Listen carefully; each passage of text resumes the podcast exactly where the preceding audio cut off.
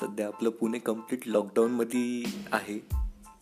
तर मी विचार केला की माझा जो छंद आहे कविता करण्याचा तो तुमच्यापर्यंत पोचवावा आणि आय थिंक पॉडकास्ट हे खूप चांगलं मीडियम आहे तुमच्यापर्यंत माझ्या कविता पोचण्याचा याच्यात माझं प्रेमही आहे याच्यात माझी मैत्री पण आहे याच्यात माझ्या लाईफ स्टोरीज पण आहेत.